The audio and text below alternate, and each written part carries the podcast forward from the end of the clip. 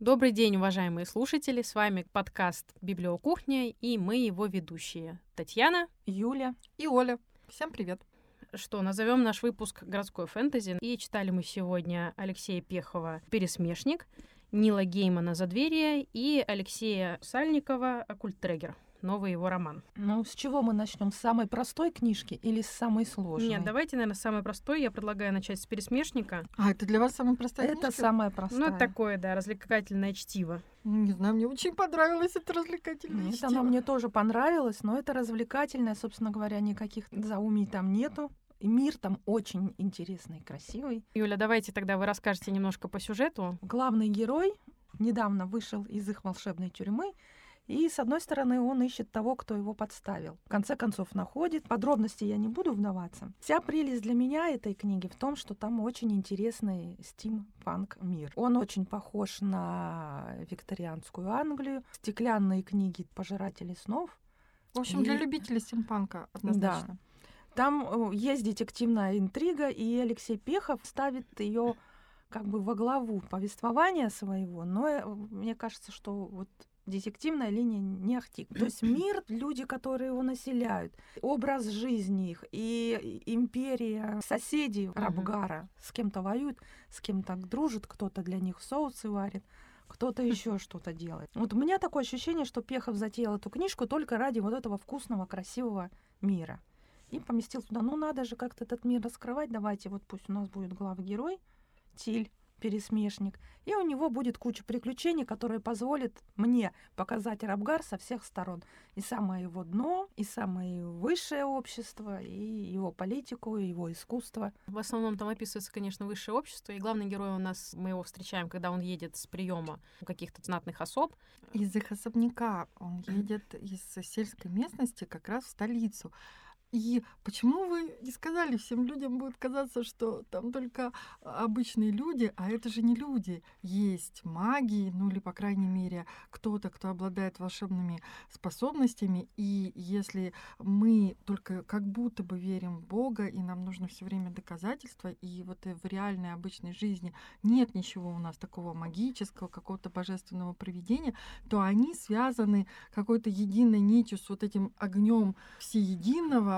У них есть какие-то способности, и считается, что главный герой умер, потому что ему обрубили этот канал и лишили магических способностей. Но все равно самые первые страницы они приводят в ступор. Человек идет и разговаривает сам с собой, а потом выясняется, что он разговаривает с тростью, что эта трость какое-то тоже волшебное существо, заточенное в предмет. Называется Амнисы. Лучеры — это раса, которой принадлежит наш главный герой. Ничем особо не отличается от людей, кроме того, что они живут больше 200 лет. Да, у них э, глаза разных оттенков в зависимости от происхождения. Это- Есть атрибут и облик. И вот у нашего главного героя атрибут э, то, что он может может... э, исчезнуть на несколько секунд. Нет, это облик. Это облик. А, это облик. Отсутствие А, облика. да. Отсутствие. А атрибут, Атрибут это то, что он может пародировать любые голоса, да. От- Отсюда и пересмешник. Но о том, что он умеет пародировать, мы узнаем где-то в пятой главе. Да, это далеко не Не сразу. сразу. Когда он уже ввязался полностью в эту недодетективную, недоинтригу. Потом там есть мяуры. Мне очень понравились мяуры. Особенно, когда он попадает на этот круг когтей, где, с одной стороны, судилище, тот, кто нарушает их законы, оказывается, всякие вот мяуры. Первый мяур нам попадается, когда он едет в поезде в Рабгар, и он является, ну вот, как Проводником. это называется? Ну, Проводником, да-да-да. И оказывается, это те, кто, в общем-то, выпал из этого сообщества мяуров, потому что совершили не что-то плохое по нашим меркам, а вот как-то нарушили их законы, либо... Ну, про- потому что не престижно работать мяуром на таких профессиях, как там еще будет судилище. Да, вот цирюльника будут судить, и и мяурам обрубают хвост в наказание за то, что они приступили законы их э, сообщества. А мне понравился маленький народец. Ой, вот они такие Ой, да, какие Ой-ой-ой. Как они встречали постоянно паровозы и Да. кричали, что там волшебный чух-чух-чух. Там... Тюк-тюк-тюк. А помните, когда ну, уже расследование идет, и он где-то а, разговаривает в каком-то ночном клубе или каком-то притоне про наркотики, а они потом ему говорят «Чар, чар!» Два с крылышками, то есть они А. бывают еще с крылышками, подняли того, который не с крылышками, и вот там это такая чудесная сцена, я перечитывала ее несколько раз, и они пыхтя его держат на уровне его лица, а он важно ему говорит «Мы тут нашли, собрали для вас вещество, и какую-то смешную цену ему называют, и он дает эту бумажку. И этот, представьте, насколько это маленький народец, этот представитель да. маленького народца мог завернуться в эту бумажку. Да, это такой небольшой привет Носову, потому что они ну, даже да. называются малыши и малышки. Точно так же, как у Носова в его «Незнайке». Народец, да, очень забавный. И помните еще сцены, когда Чер возвращается как раз домой, наш главный герой, э, пересмешник, и у него на крыльце разложены всякие шту мусор. штучки, мусор всякий, да. Но мне, кстати, очень понравилось в плане того, что как же изящно у них выглядит мусорные корзины, если его дворецкий говорит, что это, скорее всего, сумасшедшая бабка Чера, которая живет через дорогу, опорожнила у него на крыльце свою мусорную корзину. Ну а там на самом деле лежат какие-то стекляшки, консервная банка, селедочный скелет, э, листики, фантики. Ну, довольно забавный мусор. Это не то, что там ну, выкинули это сокровище. Вот в детстве это же все селедочный скелет, это же вообще ценность.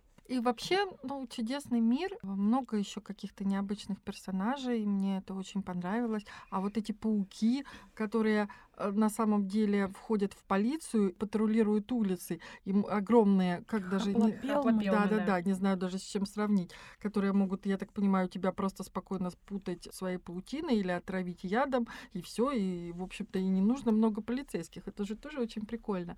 Но в то же время достижение цивилизации в том, что появилось электричество, и в том, что вот, например, ходят трамваи, для них это вот такое большое достижение. Э, из-за этого пропадает древняя магия, из-за того, того, что больше и больше цивилизация развивает. И вот э, там стоит вопрос, действительно ли нужно, чтобы пропадали древние знания, они же на самом деле не нужны. А затем выясняется, что как раз-таки только с, с помощью магии можно справиться со всеми проблемами. Ну, в общем, это такой волшебный магический мир. Нам очень эта книга понравилась, несмотря на кучу недостатков. Там много недостатков. А, и раз уж мы коснулись темы рас, на самом деле в этом мире их очень много, и именно из-за этого происходят многие столкновения, есть э, герои, которые считают, что все расы должны жить обособленно, и там присутствует много всякого расизма, национализма. И даже есть э, секта красных колпаков, с которой якобы поборолись уже, их уничтожили, но мы потом узнаем, что какие-то вот недобитки остались. Даже в какой-то момент главный герой говорит, что какие-то товарищи, по-моему, которые как вампиры выглядят. А, или не, а скангеры, да, по-моему, которые да. по помойкам рылись. Он говорит, они должны жить вообще где-то в гетто. Хотя он сам по себе человек, который против э, всех этих националистических движений, но тоже позволяет себе такие высказывания, мол, надо их куда-то сослать. Ну, он тоже не идеальный герой, хотя мне кажется, что Пехов очень хочет его дотянуть вообще до рыцаря без страха и упрека. Да, да, да, вот эти все расшаркивания перед дамами. Да, пожалуйста, ну, это же высший свет. Это же это высший свет. А, это Боже, нам с нашими а, пролетарскими душонками этого не понять. не понять. И мне кажется, вот ну Пехов как вот это его альтер-эго. Да, ну, да, наверное, да. у любого автора есть какой-то любимый герой, которому ну, это он совершенно верно. всегда. И тем более у нас же повествование идет от первого лица, и Пехов писал как раз э, где-то лет в 30, наверное, этот роман, mm-hmm. потому что написан он, по-моему, в 2006, если Ну не да, ошибаюсь, как раз для молодого человека такая увлекательная, прекрасная да. история. И мне кажется, он все таки вложил многое от себя. все таки мне кажется, автор, когда пишет, тем более пишет в повествовании от первого лица, он э, может что-то вложить в своего главного героя. Но несмотря на то, что это такой довольно взрослый уже молодой человек, ему там слегка за 30, но ведет он себя иногда как 16-летний подросток. Мне еще очень сильно как-то не то, что не понравилось, немного смутило то, что он постоянно ноет, что вот этот высший свет с его законами, его канонами, никому нет до друг друга дела. Я думаю, ну а тебе какая разница, есть до тебя дело кому или нет дела? У тебя есть друзья, у тебя есть узкий круг твоих любимых людей, есть люди, которые за тебя горой, и даже сосед, с которым ты никогда не общался, первым приходит к тебе в тюрьму, когда тебя посадили ну и держись за свой круг. Зачем вообще думать о том, что о тебе думают в каком-то там высшем свете? Ну, любит интересничать. Мы, наверное, все в какие-то трудные моменты начинаем интересничать. Ну, слушай, мне, знаешь, Таня, вот здесь я с тобой не соглашусь, потому что, мне кажется, это очень похоже, если здесь описывается стимпанк, ну, вот какой-то 19 век, как... И это такие проблемы, которые, ну, мне кажется, многих, и у героев Пушкина, и многие, кто вот описывал что-то такое, страдают, что вот они какие-то непризнанные личности, что они должны в свете носить какую-то маску, а на самом деле у них там страдания внутри и проблемы и так далее. И он в этом смысле, раз он показывает такой мир, хорошо вкрапляет и героя в него. Кажется, он ему он наделяет его теми проблемами, которые характерны вот для такого общества. Мне это как раз не показалось. Я все вот восприняла, весь его мир и э, отношения между ними, и те условности, которые есть. Он этим смог смог действительно нас погрузить в свой мир. У меня больше претензий, что ему явно не достает образования. Я знаю, что он врач по образованию э, Пехов, но А, да, Главный да. герой, я даже задумалась, думаю, господи. Да-да-да, но вот э, з- там такие, как только он касается политики или немного вот это государство начинает расширять, они там с кем-то воюют за какие-то, за какое-то черное золото, золото. за Ну, какие-то понятно, что Вы ресурсы. нет. удивитесь, воюют с Малазанской империей. Да, с Малазанским империей. Ну, очень много каких-то отсылок, что ты здесь угадываешь Индию, там угадываешь другое Ну, государство. понятно, Если да. ты полностью переделываешь мир и выдумываешь таких фантастических персонажей, и у тебя это получается вкусно, так здорово, так необыкновенно, то почему бы не додумать немножко больше э, политической структуры, немножко больше иерархии. Даже у него вот, я бы сказала, географических каких-то познаний, что ли, недостаточно познаний о других национальных культурах, потому что вот он как-то по верхам схватил, переписал чуть-чуть название а, и подумал, что никто не догадается, что это. А уж если ты вообще не делаешь никаких аллюзий и отсылок, то переделывай так, таким образом, чтобы вот вообще казалось что-то ненормально. Но вот ему вот здесь он не дотянул, и мне, когда ты погружаешь в фантастический мир, а потом вдруг понимаешь, что это от- что вот это он взял оттуда, что вот это похоже на то-то, то это немножко грустно, и ты думаешь, ну что ж ты не допридумывал, так вроде хорошо все начиналось. Но, с другой стороны, как-то не проводя параллели между э, реальными событиями и существующими мирами, существующими странами, мне кажется, довольно сложно выдумать что-то совершенно новое. Но при этом, да, есть такое ощущение, что это просто викторианская Англия э, с ее викторианскими проблемами. Мне, может быть, тоже не хватает немножко образования и эрудированности, но, тем не менее, у меня было неотступное ощущение, что я просто читаю роман викторианской эпохи, просто немножко в других э, реалиях. Вот и все. Да, у него как-то все эти аллюзии, параллели получились слишком прозрачными. И как бы неинтересно получилось это распутывать. Ты сразу узнаешь, это Индия, Жвилья, это мы все знаем, кто наши французские друзья. Да-да-да. И как-то вот, хотя первый раз, когда я читала, я была в диком восторге. Сейчас я вот перечитывала и думала, а чего я там... там? А давно Нет, читали? Нет. Я Первый раз? первый раз читала, поэтому для меня Я вот тоже первый раз восторг читала. остался. Ну, Юля, я первый раз была вообще не в девятом восторге. году.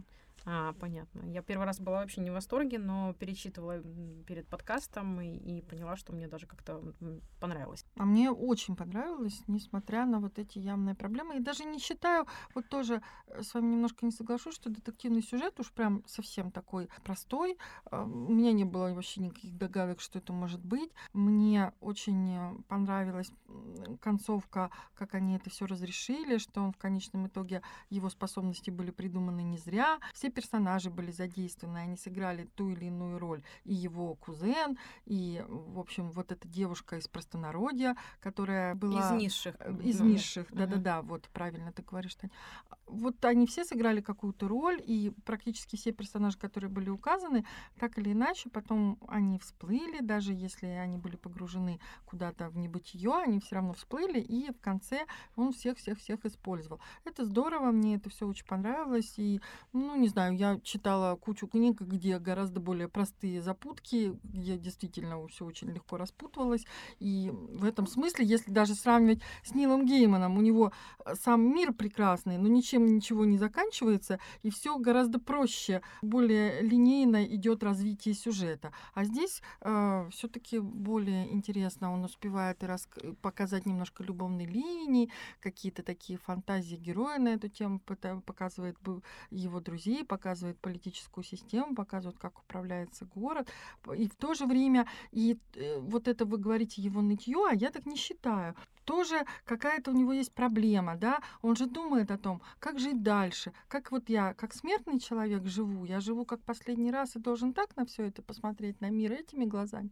Или а, что бы было со мной, я бы точно так же походил, играл в карты и продолжал вот когда, ка- ну, если бы со мной ничего плохого не случилось. И, то есть он все равно ищет свое место в жизни, как ему применить себя, анализирует э, с этой точки зрения все, весь окружающий мир. Поэтому я бы не сказала, что там совершенно все лишено какого-то смысла, и что герой вот просто живет и ноет. Нет, нет, нет, у него действительно мы его как раз встречаем на сломе судьбы. Вот он пережил трагические события и теперь старается найти себя в мире, который его обратно бросили в нормальный мир, которого он был лишен, а он-то изменился. И вот он пытается понять, этот мир нужен, нужно менять или ему как-то что-то для себя новое найти.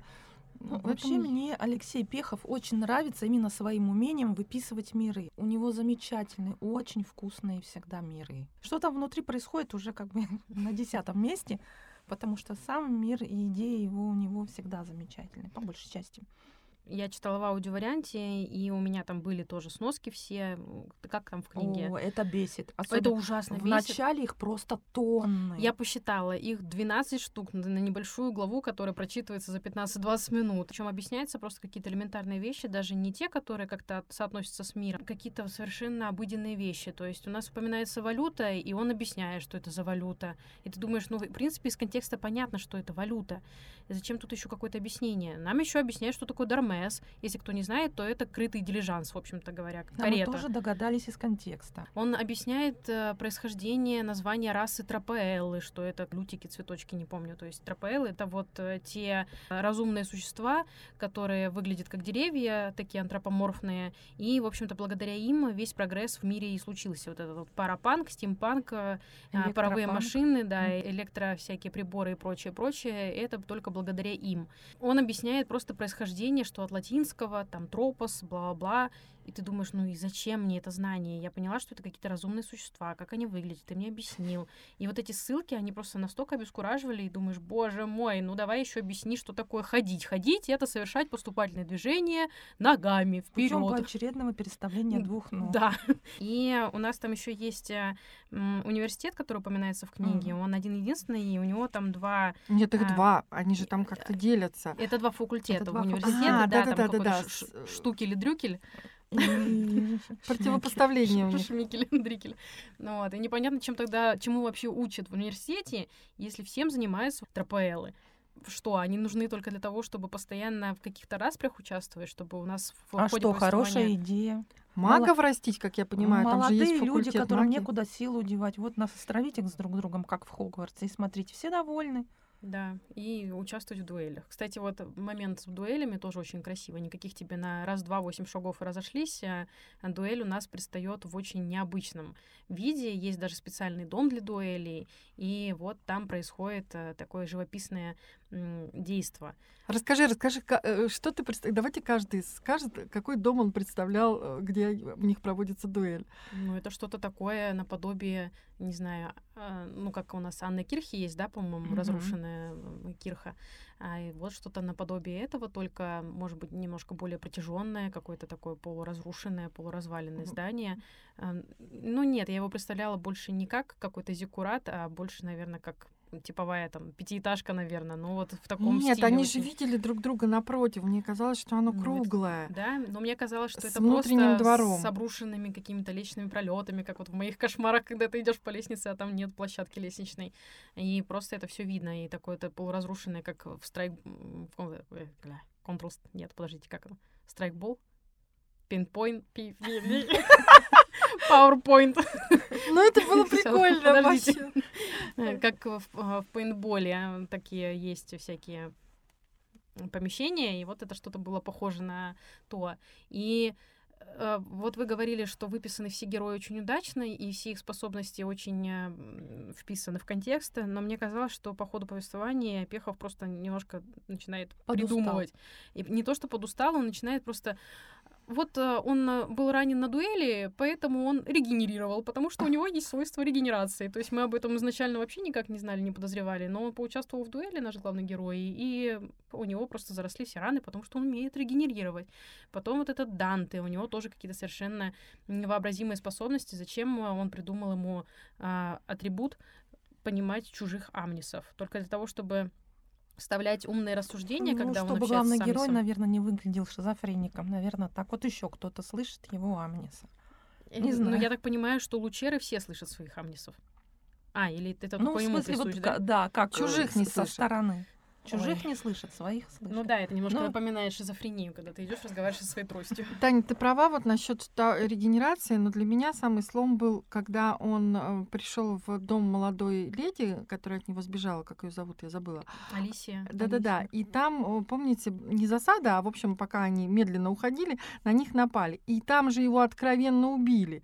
Ну, просто они добили, они стояли и думали над его трупом. Вы помните, его там прям Ну да, ранили ранили. в, са- в самое сердце, он все должен был умереть, и они стояли над его трупом и думали что-то там до конца его убить, отрубить ему голову, потом, ну нет, он сам умрет. И я уже было понятно, что сейчас он воскреснет. Конечно же, раз вы так долго думаете, убить его или бросить. И он действительно воскрес, и это, в общем-то, вот это был момент, который не могу простить автору, считаю, что здесь можно было в оригинале что-то придумать. Я постоянно путалась с возрастом. Например, э, вот этой Лучере, которую он встретил на приеме у своей подруги Катарины, ей было 18 лет, а той женщине, которая была из палаты семьи, ей было что-то там 170 или около 200, и, но она очень хорошо выглядела, лет на 40 будто бы. Но при этом бабка, которая жила от него через дорогу, ей было э, около 200, а, 200 вот исполнилось на днях, и она была совершенно какая-то полоумная, по его мнению. И вот этот разброс, ну, странно. И вообще, мне кажется, что очень обидно жить человеку. Там же есть и обычные люди, которые средняя продолжительность жизни человека, ну, лет 70, например. Мне кажется, довольно обидно жить в мире, в котором продолжительность жизни других существ вот 200 лет в среднем. И в то Ну, же время его кузен был, которому то ли 300, то ли 500 лет, он был молоденьким мальчиком. Э, Данте, это его друг, да, и тут с возрастом Данте вообще какая-то путаница. Мне кажется, что это просто какая-то описка, потому что главный герой там рассказывает, что Данте было э, 100 с лишним сотен лет. 100 сотен лет — это на минуточку 10 тысяч лет. Но выглядит он на 15, как 15-летний подросток. Но имеется в виду, наверное, тысячу лет ему все таки наверное. Не знаю, мне Ну, кажется, мне это кажется, просто влияние 100 лет с чем-то. у Пехова просто полно всяких сюжетов, отсылок, пасхалок, я не знаю, к другим книгам. Встреча в поезде с этой вот девочкой, ну это Агата Кристи, господи, вот тебе крест святой, это Агата Кристи, вот даже не спорьте со мной. И вот это вот Хайнлайн, я не помню, как называется, «Дорогой славы», по-моему, там, где главный герой знакомится с, с другими какими-то персонажами, они могут жить сколько захотят, и при этом выглядеть на такой возраст, на который они захотят. Вот один человек захотел выглядеть на 60. Он дожил до 60, законсервировался в этом возрасте и дальше шурует в возрасте 60. А любимая героиня вся такая вот красотка. Поэтому она, будет Она всегда решила, что 18-летней. да, она Она- решила быть 18-летней, ну, 18 там еще не доросло до нужного размера, 25. И ей она как бы старше гораздо вот первого, который до 60, но он выглядит на 25, а он на 60. Вот. И у него полно таких отсылок к другим книжкам. Та же Малазанская империя. Или Ну-ка, ну-ка. Султанат. Это, господи, Эриксон, Сады Луны. Да, еще мне под конец очень сильно напоминало почему-то Джекил и Хайд. И сериал «Доктор Кто». Доктор попадает в викторианскую Англию, и там вот э, женщина-рептилоид. э, А, да-да-да. Да. Там, где они динозавра ловили. Юля, ну ты так вежливо сказала, такие отсылки. Это не отсылки, это заимствование. Плагиат? Ну, Вы хотите обвинить Пехова в Нет, плагиате? ну там же совсем другой сюжет, только вот как бы идея, регенерация. Нет, к тому, что это настолько оригинальный мир, что ты, когда погружаешься, тебе кажется, что будет все новое. И любая отсылка к чему-то знакомому, ну, тебя немножко как-то в ступор вводит. Уж если ты придумал так все круто, свежо, ну додумай, додумай до конца, ну не торопись, пусть будет чуть-чуть меньше книга по размеру, или ты ее выпустишь чуть позже, но, может быть, стоило додумать больше. Наверное, вот так бы я сказала. Вот, и по поводу возраста Данте, извините, я все еще хочу Всё вернуться к ещё. этому возрасту, я не домусолила эту тему, да, я сегодня буду очень сильно душнить, наверное, во всяких наших вопросах. А, Выглядел он, как мы уже сказали, как Мгм. 15-летний парень. Мне кажется, или вы согласитесь со мной, что 15 лет это не самый приятный возраст для мужчины. Как бы, ну зачем выглядеть на 15 лет? Ну, это пубертат, самый Где расцвет. мои 15 лет? Ты имеешь в виду, где его прыщи, да? Почему? Почему он не безобразен? Нет, ну даже не в этом смысл. Ну, ну ладно, на 18 лет. Тогда уж как-то, мне кажется, мальчики поприятнее. Но 15 лет это какое-то безобразие. Извините, мальчики 15 лет.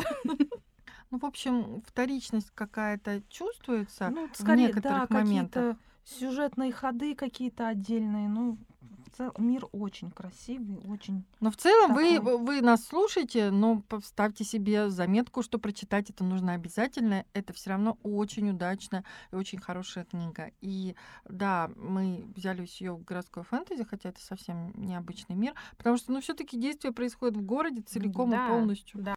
И мне очень понравился нейминг в, в романе. Например, гетто два окна, дымок и пепелок, тюрьма сел и вышел, город, куда не войти, не выйти, сажа и дымок, безумный уголек, психиатрическая клиника. О, у вас даже карта есть. Да, королевство мертвых, копоть, сажа, яма, дымок, пепелок, кошачий приют. Догадайтесь, кто там живет. Ну, впрочем, очень интересно. Я не хочу сказать, что Рабгар мне прям так потряс, что я хочу там жить. Там куча проблем, тех же самых, что у нас здесь. Ну, мир чертовски интересный. Ну и для тех, кто любит романтическую линию, она там тоже Она там тоже присутствует. есть.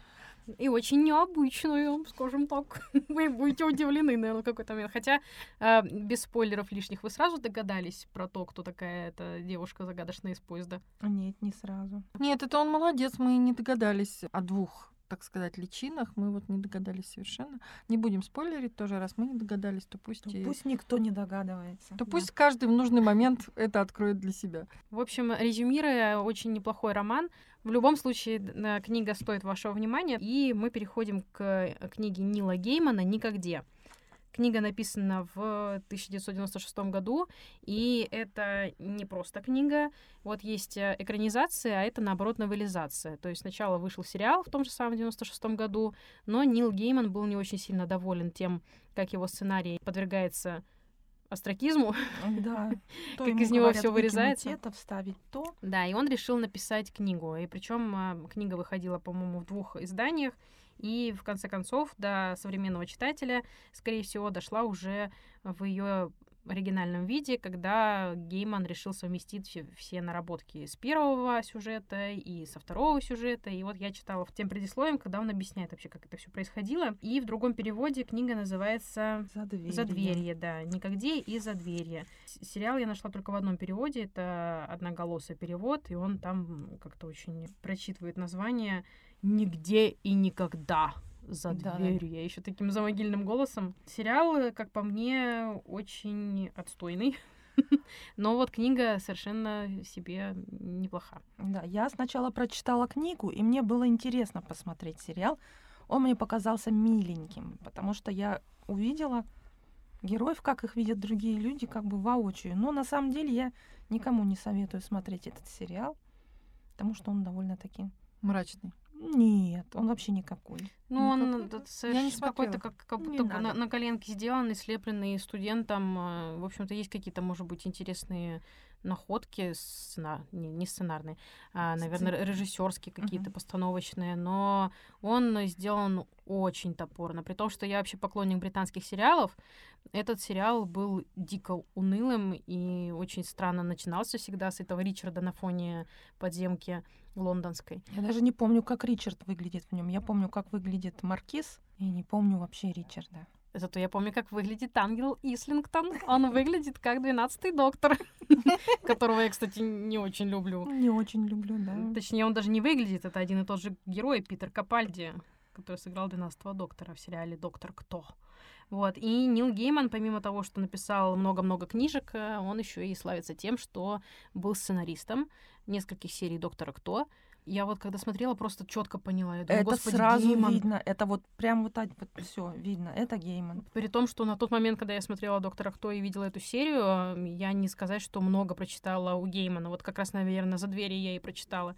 И когда увидела героев этой серии, такая, так, подождите, что-то я не пойму. Мы что, «За дверью»?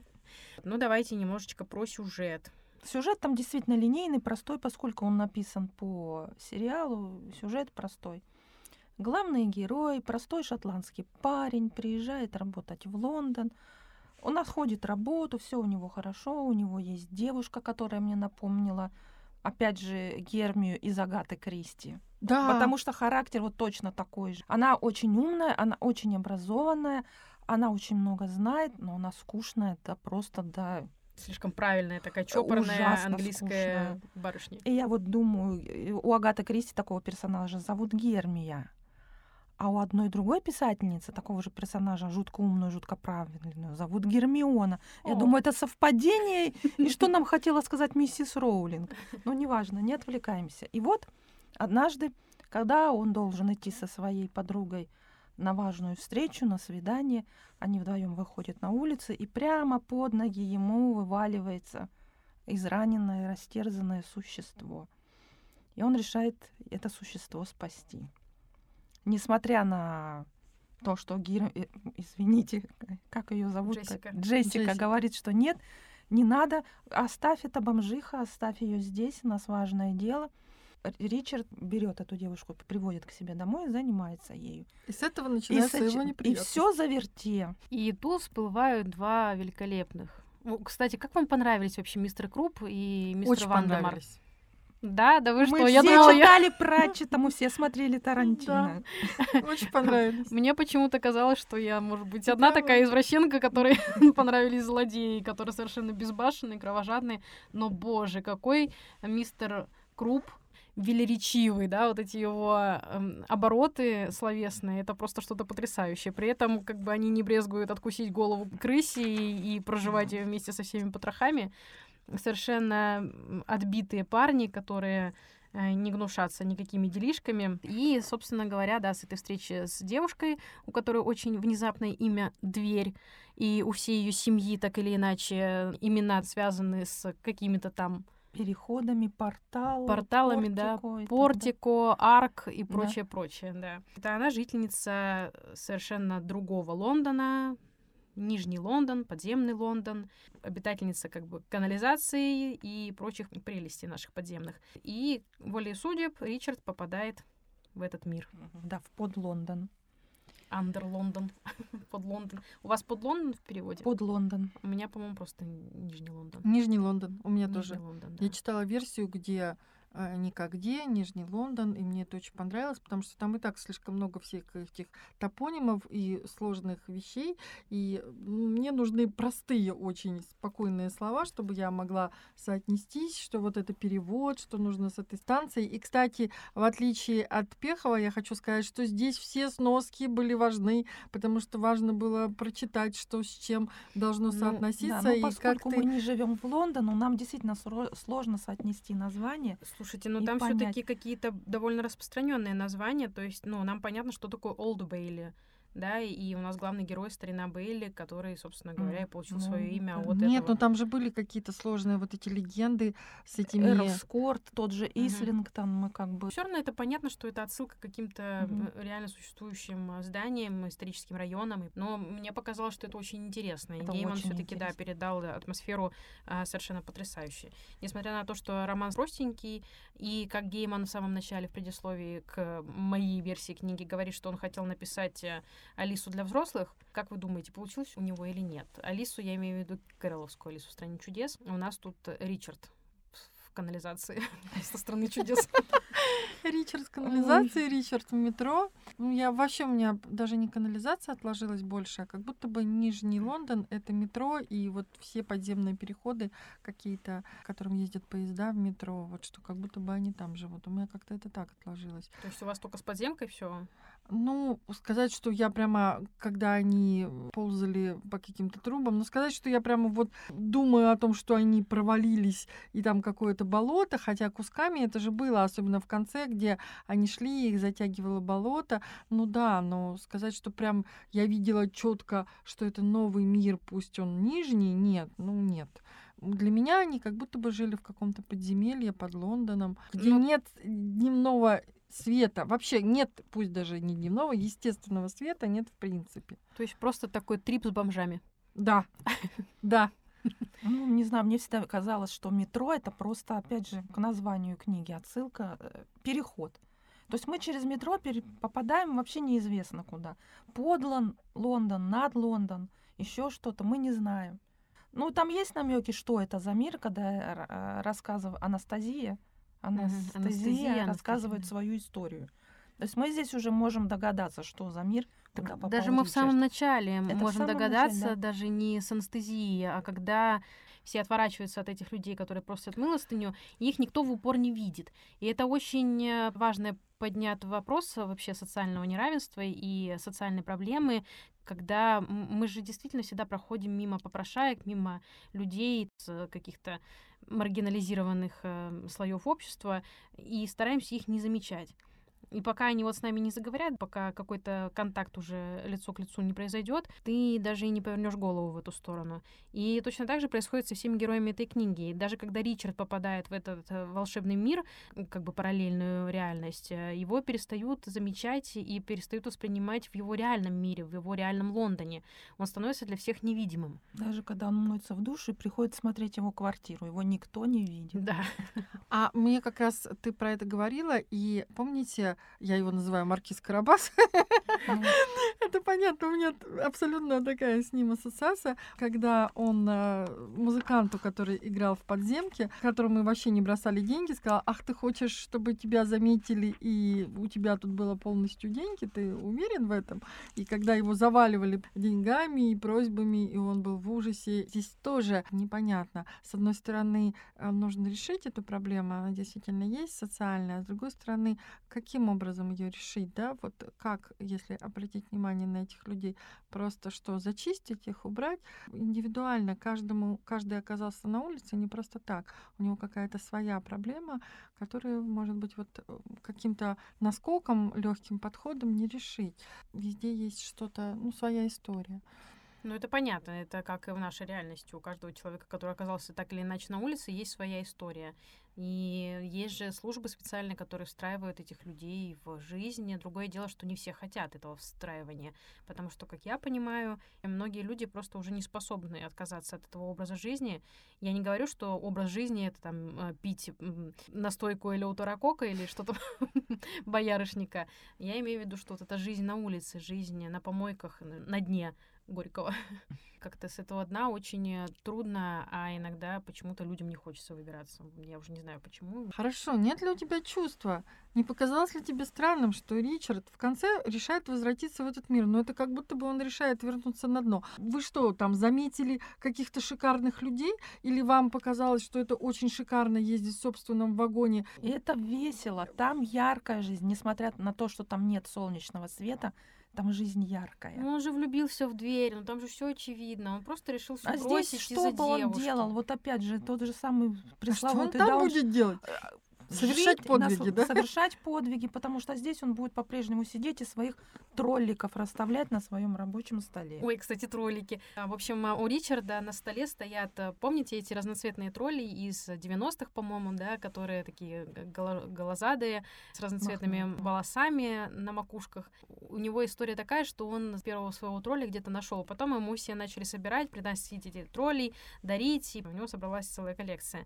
У меня в детстве тоже было подозрение, что эти тролли не иначе как находятся, потому что мой первый тролль тоже был где-то найден на улице и принесен в дом зачем-то.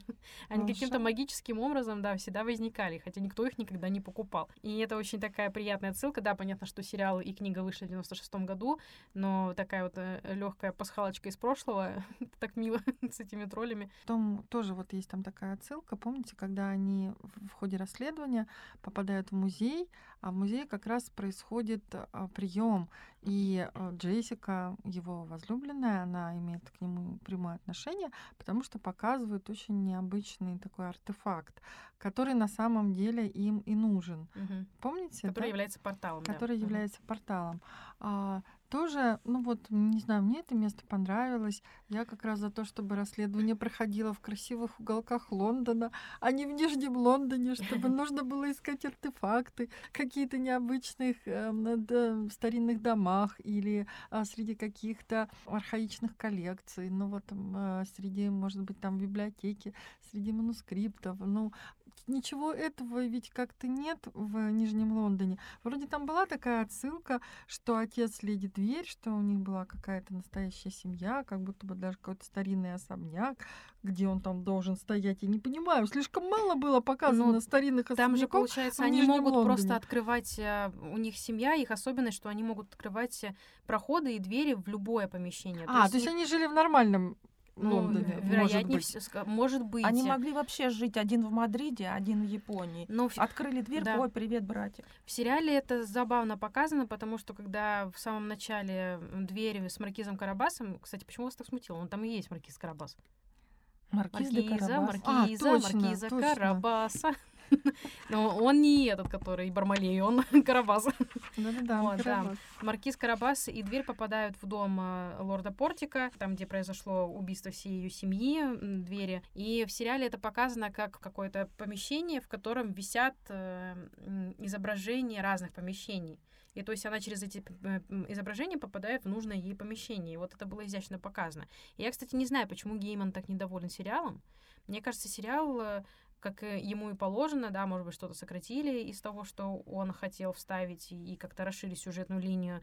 Но, тем не менее, мне кажется, что очень многое, э, тем более из ключевых моментов книги, задействовано в сериале. Нет, там к сюжету сериала вообще никаких претензий. Вот именно вот как они вообще все это оформили. А эти портреты, получается, отсылка опять же к геймановскому произведению «Песочный человек», где вот эти семь вечных общались через портреты. То есть можно было Мгм. подойти к портрету сна, к портрету страданий, и сказать «Привет, я хочу к тебе». Это почти как Гарри Поттер с его э, движущимися картинами, но в эту картину можно еще и попасть. Прикольно. Ну вот, и только там я увидела библиотеку, манускрипты, что-то там на столе какие-то штучки, которые маркиз своровал тут же, помните, да? Да-да-да. М, а, Потому что они были, ну, понятно, они ему пригодились, но они, по крайней мере, а, были необычные, и мне очень понравились. А так-то в целом, ну, какой-то просто много грязи, Индиана Джонс. да, много подвалов, эти рынки жуткие, ужас какой-то.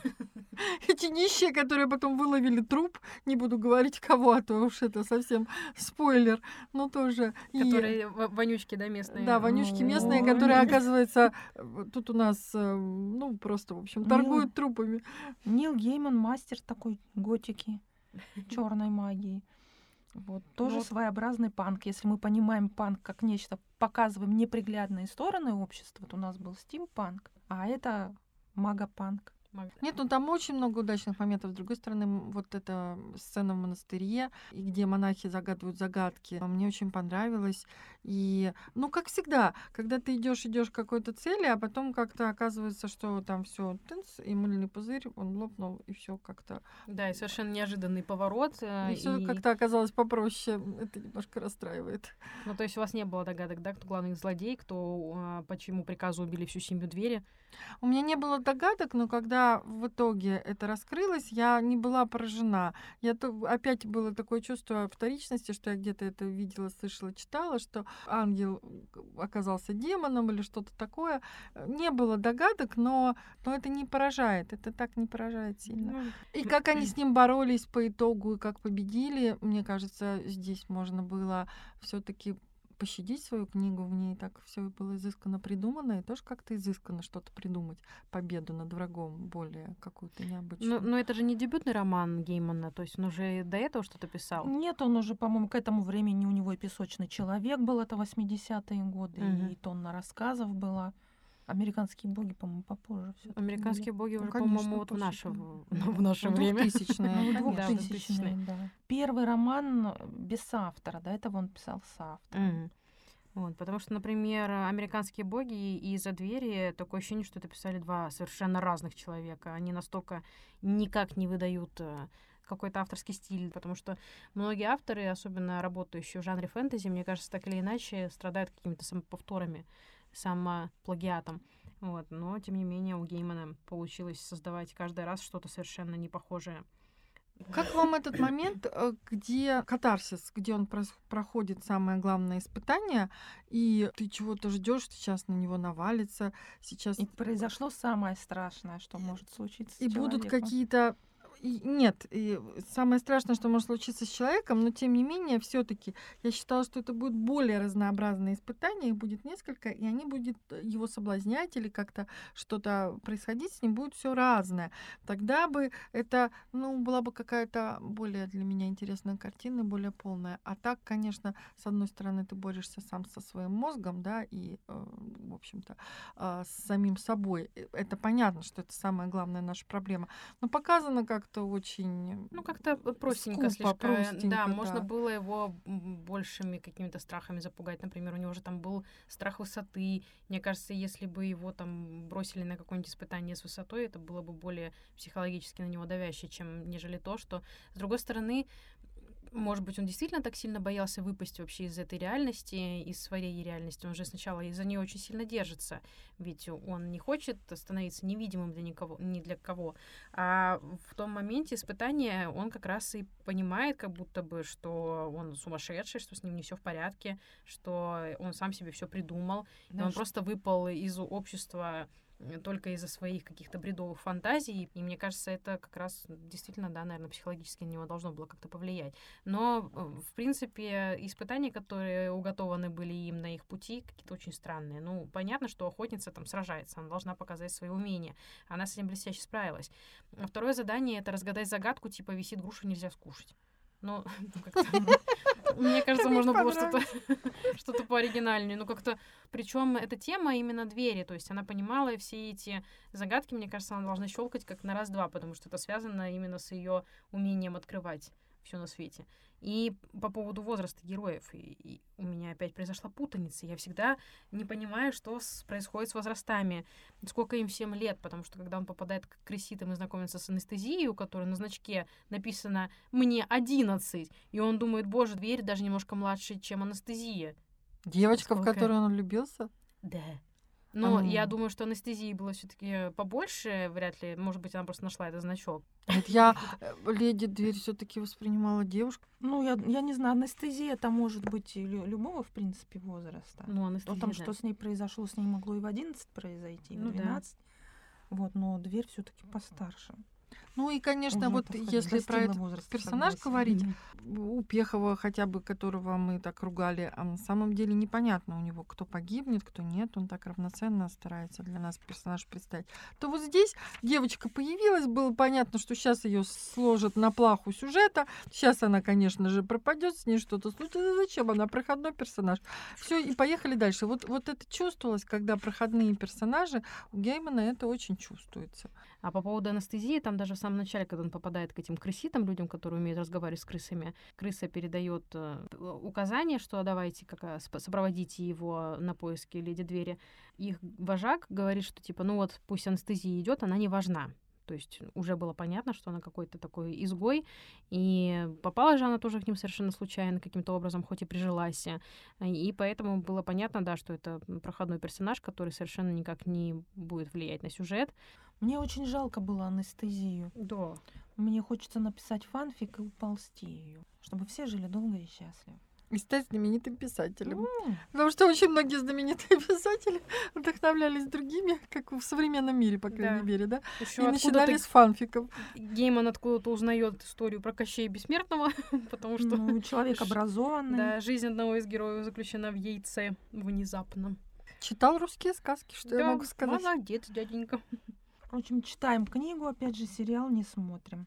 Ну и переходим к самой одиозной книге из нашего списка. Это Алексей Сальников, э, книга «Культрегер», книга, которую я очень сильно ждала и в которой очень сильно разочарована. Поэтому я умолкаю, а вы будете вещать, потому что у меня вот в заметках все, что я успела написать, ну, вы видите, у меня тут 7 страниц по книге Пехова, и, значит, по книге Сальникова у меня мои заметки читаю.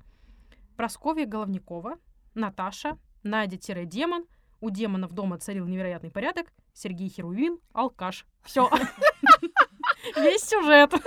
Вот теперь... Похоже, Таня дочитала до того же места, где и я, после чего я начала волынить. Хотя книга мне понравилась. Я И два раза прочитала, Юля, два раза я прочитала, я пересиливала себя, От начала потому до что... конца От прочитала начала два до конца, да, Да. Потому что с первого раза я прочитала и просто вот думаю, господи, ну почему? Хотя я не то чтобы поклонница Сальникова, но мне все его романы зашли. А это я думаю, боже, ну, ну что такое? Ну что за городское фэнтези на фоне нижнетагильских окраин? Ну, Не знаю, в общем, давайте, А вот вещайте. мне вот именно эта вещь и понравилась, что на фоне Ну, нижнетагильских окраин. вот в этом плане, да, мы наконец-таки ушли от москвоцентричности. Да, вот в этом плане это спасибо. типичное городское фэнтези. Ребята, если вы нас слушаете, посмотрите вокруг. Рядом с вами может оказаться кто угодно. Демон, эльф, Гэндальф, кто угодно. Где угодно. Вот алкаш Сергей у нас оказался херувимом. Мы даже знаем, почему херувимы пьют. Там все у Сальникова объяснено. Им нужен сахар. Спойлер. Вообще, на самом деле, по поводу пьющих э, сущностей, у Макса Фрая были э, эльфы, О, которые жили просто 300 миллионов лет, они уже сами устали от своей жизни, они уже начали потихоньку спиваться, вести маргинальный образ жизни, но тем не менее, почему-то главный герой решает их всех убить зачем-то, хоть они и влачили жалкое существование. Этот э, момент, когда какая-то сущность, которая... Мне всегда казалось, что эльфы — это великолепные существа, судя по всем фэнтезийным э, книгам и фильмам. Это какие-то совершенно неописуемые, красивые, мифические, да, персонажи. И почему, почему они так сильно страдают из-за своей бессмертности, и вдруг во многих, это не только у Макса Фрая, это во многих книгах, э, почему-то они вот начинают уже с ума сходить и как-то вести себя совершенно неподобающим образом. Ну, это, мне кажется, на- накладывают на бессмертное существо, на наше мировоззрение. Вот человеку быть бессмертным очень хочется, но как бы не хрю. Но эльф-то бессмертный. Он, ему это нормально для него. Почему он должен от этого страдать, от того, что нормально? Ну ладно, вернемся к нашим баранам, потому что книжка начинается самым обыкновенным образом. Просковья Да, Да. Выходит гулять со своим ребеночком. После новогор- э, новогоднего похмелья. Я должна это вставить. Да. Ребеночек у нее не простой, а гомункульный. Вот, который... Давайте поясним для тех, кто не знает, что такое гомункуль. Что такое? Э, Как это знаете, пояснить? Как бы это объяснить? М, Сама и объясняй. Это маленькое человекообразное существо. Я знаю, так кто скажем, такой голем. а, И мне почему-то казалось, что голем это то же самое, что и гомункул, нет? Ну, почти только гомункул маленький. Он Ну, гомункулюс. Маленький человечек. Нет, в общем, я так поняла, что Мне казалось, вз- что он может быть любым, просто взрослый удобно. мозг, взрослый мозг в виде ребенка, ну вот В теле ребенка. в теле да. ребенка, да, и который может читать мысли, он все время у него в голове и так далее, вот что-то такое. Рассказывай дальше. У нас, значит, есть оккультрегеры, есть херувимы, есть ангелы, есть просто люди, есть демоны, есть бесы. Все, короче, есть все, во что мы верили. И во что перестали верить после Гарри Поттера, они Есть существуют. муть. И, это плохо. И есть ок- оккультрегеры, которые, грубо Борются говоря, с мутью. э, Да. борются с мутью, ее. наводят мосты, грубо говоря, но они все маскируются, все соблюдают статут секретности. Очень Почему такая странная секретность, потому что она живет постоянно уже сколько десятков лет в одной и той же квартире, и все соседи недоумевают, потому что в этой квартире а, она регенерирует каждые там три месяца, по-моему, она полностью меняет свой облик и, соответственно, меняется и ее гомункул. И при этом соседи такие типа, хм, какая-то ерунда творится. У нас каждый раз, там, каждые три месяца новая квартирантка в этой квартире, и каждый раз это молодая мама с ребенком. Да и и такая никого- себе На самом деле это никого не колышет. И гораздо лучше, опять же, чем Роулинг секретность. Вот, гораздо лучше вот это действует, что да, а что вот мы тут на виду всех прячем, одним словом. Ну, я вообще согласна с Юлей, а, что мне очень тоже зашло такой условный сибирский город или какая-то нижнетагильская окраина, это абсолютно не важно. А, Мне очень нравится узнаваемость, мне мы, это в отличие от волшебных миров, про которых мы вам только что рассказывали, это вот совершенно наша реальность, это э, буквально, ну, даже, не знаю, когда, а, он уже свежая книжка, да, соответственно, вот, вот как мы с вами живем, Свежее-свежее. У него там даже, помните, у него такая пасхалка очень странная по поводу того, что типа, а вот скоро будет эпидемия, а после него кое-чего похуже. Ну, в общем, возвращаясь, мне наоборот очень нравится, а, что в эту жизнь нашу вкраплены вот эти необычные существа, и что они маскируются под нас с вами, и а, в этом и есть некий такой волшебство. Ну, то есть я, может быть, не читала бы простую книгу про наши пятиэтажки, про ужасные дороги, про то, что, как всегда, какой-нибудь ларек выпить и ничего больше нет вокруг, каких-то интересных кафе или магазинов, ну, наверное, бы меня бы это вогнало в депрессию, и если бы это было просто про нашу реальность. Но здесь вроде как и про нашу реальность, но в то же время вот есть волшебные существа, которые хочется верить, что нам помогают жить, хотя они пока друг другу помогают. Все, что я вижу, это на самом деле они спасают друг от друга от каких-то проблем, потому что выглядят сами проблемными существами, э, которым нужно то ли обязательно спиться, то обязательно влипнуть в какие-то истории с людьми и, или найти себе каких-то ужасных существ, которые будут из них энергию пить, то ли еще что-то, то ли попасть еще в какой-то просак. Ну, то есть я вообще не понимаю, когда они борются с чем-то плохим, у них столько проблем, и им нужно друг другу помочь, и постоянно на телефоне. Так вот это и есть самая главная борьба со злом, что ну, ты помогаешь своим близким справляться с этими проблемами. Если бы каждый этим занимался, мы жили бы сейчас в раю.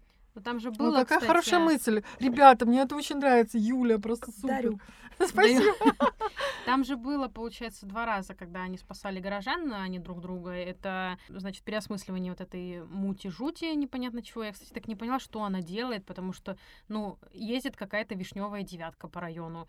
И по-моему, там кто-то умирает. Опять же, какие-то страшилки из разряда Да, красная да, да. рука, черная простыня и Когда включается пианино. эта музыка, а потом хоба, и она уже справилась с этой проблемой. Как? Когда ты успела? Ну, в общем, как произошло? погодя. И я не поняла, для чего надо было ехать э, к этому знахарю. Я уже не помню, в помощь к чему, к кому.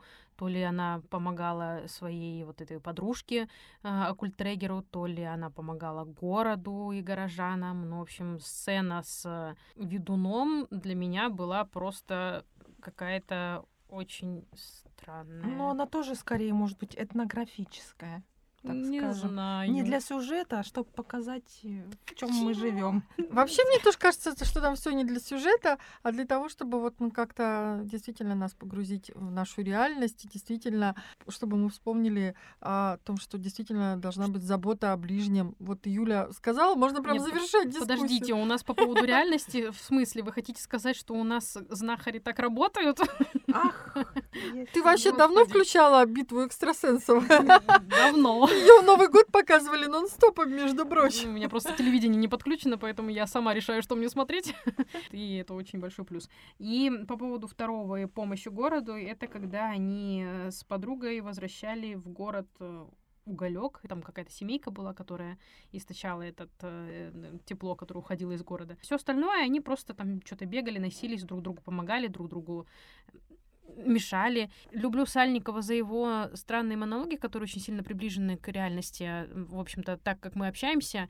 Но монологи, идеологии в оккультрегере были настолько ни о чем.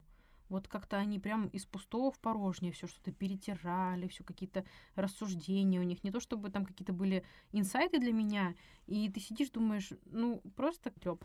Есть э, тот же самый э, у него опосредованно, которая на порядок выше, лучше, да, там тоже обыденная жизнь обычной нижнетагильской, э, екатеринбургской женщины, девушки, девочки.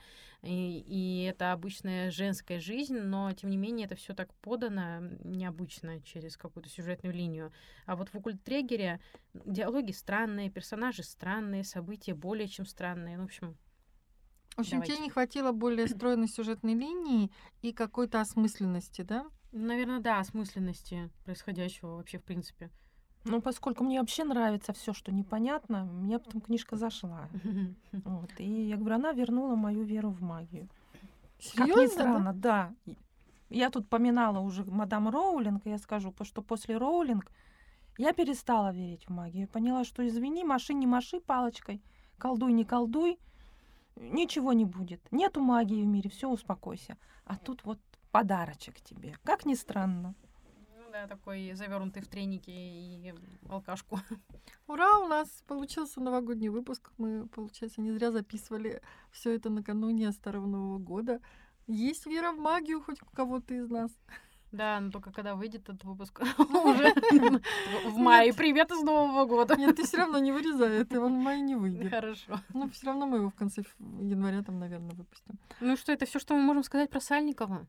Ну, Сальников сложная книга. Вот, вот здесь мы как начали, там немножко с самого простого начали, простой детективчик. Потом Гейман, тоже вроде сюжетец простой, но у него там как бы глубина какая-то появляется. Нет, ну в пересмешнике тоже есть глубина, и тоже есть какой-то какой-то есть самоанализ персонажа. Вот, может быть, чего не хватило, что Рефлексия. рефлексии, да, что не они как-то они могут трепаться постоянно, как они познакомились, как они менялись, они могут вспоминать 60-е годы, 30-е годы и еще там как, какие-то ужасные голодные годы, все время это сравнивать между собой. Но ты права, что это как-то на бытовом уровне, что какого-то не происходит а, м, даже вот в, в этих своих изменениях должно же быть развитие личности, а что она учла ошибки, например, своего прошлого перевоплощения, что она что-то не доделала, что у нее остались какие-то незакрытые гештальты, э, для чего она вообще здесь существует. И она как-то совершенно иначе пытается жить, например, в нынешней реальности. Но этого всего нет. Наоборот, она говорит, ой, я там забыла, там тоже забыла, что со мной происходило, тут не вспомню, еще что-то. И действительно кажется, что демоны живут какой-то более организованной жизнью.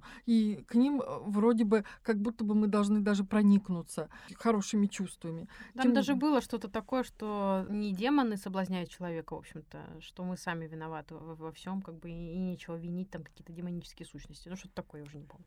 Как всегда, переврала, ничего И не вот помню. этот момент тоже, что они не по своей воле сюда пришли, а что якобы там в аду места не хватает, и как-то они выпихиваются случайным образом в наш мир, а в раю, наоборот, чисто, пусто, и, и ты с ужасом думаешь, господи ты, боже мой, а куда ты лучше попасть-то тогда по итогу? по Это кто итогу?» Марк Твен говорил, когда его спросили, куда вы бы хотели. И он сказал, ну, с одной стороны, в раю климат, но в аду-то компания. Все, я поняла, Сальников, вот и ты на эту мысль ориентировался, когда писал эту книгу. Ну что, изучайте тогда Сальникова, попробуйте прочитать все его произведения и решите, какое для вас э, более понятное, потому что все они очень э, необычные, самобытные, странные, но тем не менее очень хороший автор. Но если ты такой поклонник Сальникова, ты тогда посоветуем, все мы читать точно не будем. Скажи, что вот несколько книг хотя бы, чтобы были У для него нас всего четыре книги. Одна какая-то краеведческая, правда, по-моему. У него был отдел Петровой в Грипп. гриппе, а, посредованно, и вот Оккультрегер. Четыре книги, получается. Ну и помимо этого он славится тем, что он вообще-то поэт. Кто-нибудь читал, я нет. Ну, насколько я помню по его пассажам в гриппе, в Петровых, там поэтов он очень любит. Ну да-да-да, это прекрасная сцена. Вообще мечта всех библиотекарей. У меня на первом месте это, конечно, опосредованно, потом идет отдел, а на третьем месте идут Петровы, и на самом последнем, конечно, это Оккульт Трегер. Но Сальников очень интересный писатель, очень достойный внимания. Трудно сказать, да, что это книга городской фэнтези. Все-таки, может быть, ее издатели так и позиционируют, но Там от фэнтези-то, со- собственно говоря, не особо много. А что бы ты назвала? Бытовое фэнтези? Да, это даже вообще не фэнтези. Вот как недавно пришла читательница, про посредованного она заговорили, она говорит, ой, там фантастика, я читать не буду. Ну, там, конечно, есть фантастика. это, это просто какое-то доп- допущение, Это, просто немножко это даже не реальность. сюжетообразующее допущение. Фантастика это на космических тарелках докторов гонять. А это Так и что по итогу? Мы ее не советуем или как? Да нет, советуем. советуем. Читайте. Если вам нравится Сальников, и вы задались целью прочитать все, что он написал, то читайте. Вот ты таким тоном сказала, что никто читать не будет. Юля, Почему? давай я, я еще раз про волшебство и Это магию. очень, очень непростая книга, потому что действительно вот магия, она есть. Вот она есть у нас в быту, и она обыкновенна. Просто переосмыслите ее. Да, обыкновенно. Любой человек, который рядом с вами находится, может оказаться волшебником или еще кем-то. Но у Сальникова, поскольку он вообще любит такие вещи, это предстает все несколько в таком, ну уж очень сильно заземленном варианте. И, может быть, это не... Ну, с другой стороны, какова страна, так мы и маскируемся. Ребята, волшебство и магия есть, даже в обыденной жизни. И если еще это все замешать на заботу о ближнем, то получается очень неплохая книжка. Отличное резюме. Я считаю, что на этой ноте нам надо заканчивать. А, а, Очень рады были нашей новой встрече. Спасибо, что были с нами, что нас слушали. А, Записывайтесь в библиотеке, узнавайте, где они есть в вашем районе, находите там книги, о которых мы сегодня рассказывали. А с вами был подкаст «Библиокухня» и его ведущие Таня. Юля, И Оля, всем пока. Пока-пока. пока-пока.